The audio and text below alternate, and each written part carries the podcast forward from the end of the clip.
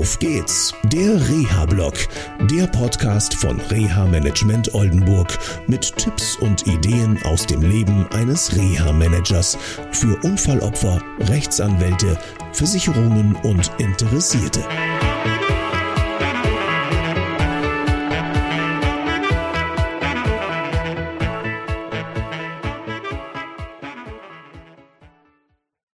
Hallo, schön, dass ihr wieder dabei seid. Und ähm, ja, ich komme gerade von einer Dienstreise zurück. Ähm, die super spannend war. Und zwar geht es um die berufliche Eingliederung eines Ex-Motorradfahrers, der seinen Oberschenkel verloren hat.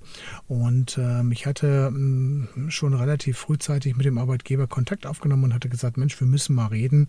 Ähm, die alte Tätigkeit als Anlagenführer, die wird schwierig werden, beziehungsweise nach dieser Amputation unmöglich werden. Wir müssen mal reden. Der ähm, Arbeitgeber, beziehungsweise die Vertreterin der, des Arbeitgebers war so ein bisschen zurückhaltend. Er mag vielleicht auch an Corona liegen, ich weiß es nicht. Aber auf jeden Fall sagte sie, ja, müssen wir denn unbedingt reden, muss das sein und äh, können wir doch alles telefonisch machen. Ich habe gesagt, nein, das müssen wir nicht telefonisch machen, das können wir nicht telefonisch machen. Wir müssen einfach mal ins Gespräch kommen und es vorbereiten, denn äh, eine Woche nach der anderen vergeht und hups, auf einmal sprechen wir über Arbeit und alle sind überrascht, äh, dass da eine schwerbehinderte Person wieder zurückkommen will und dann hat man auf einmal keine Lösung. Ähm, letztendlich ist es so, dass, ähm, jetzt fährt hier ein schöner Trecker lang, wunderbar.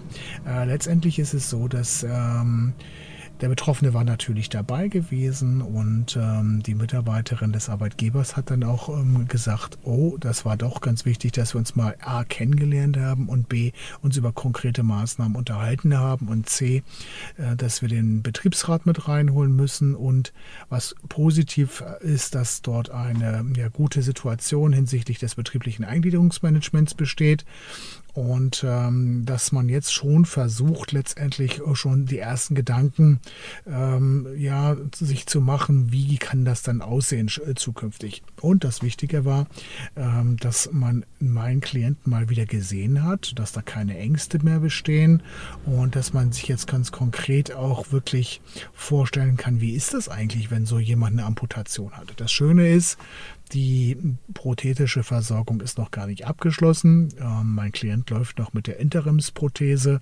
bedeutet, er hat noch kein elektronisches Kniegelenk und sobald er das hat, wird er natürlich auch viel besser einsetzbar sein, weil er kann dann besser gehen, er kann Treppen hoch und runter gehen, zwar nicht so oft, aber da sind die Einsatzmöglichkeiten dann schon wieder verbessert. Das haben wir schön erklären können und ähm, aus dem doch ähm, nicht gewollten Gespräch ist ein sehr schönes Kontaktgespräch geworden und ähm, wir haben erste Gedanken gesammelt und auch die Zusammenarbeit mit dem betriebsärztlichen Dienst angebahnt. Also ganz wichtig ist, früh mit dem Arbeitgeber zu sprechen, Möglichkeiten aufzuzeigen. Jetzt gilt es erstmal zu klären, wer übernimmt die Kosten. Das kann sein das Integrationsamt, das kann sein der Rentenversicherungsträger, aber auch einige Haftpflichtversicherer sagen, bevor die Sozialversicherung leistet, dann machen wir es doch lieber selber und wir übernehmen die Kosten direkt. Natürlich nach Absprache und natürlich wird auch nicht alles zu 100 Prozent übernommen. Und ähm, da sind wir jetzt an der Stelle, das zu klären. Das war es jetzt erstmal von mir aus. Ich wünsche euch eine schöne Zeit. Bleibt gesund. Bis dann. Tschüss.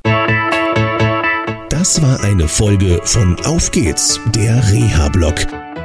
Eine Produktion von Reha Management Oldenburg. Weitere Informationen über uns finden Sie im Internet unter www.der-rehablog.de.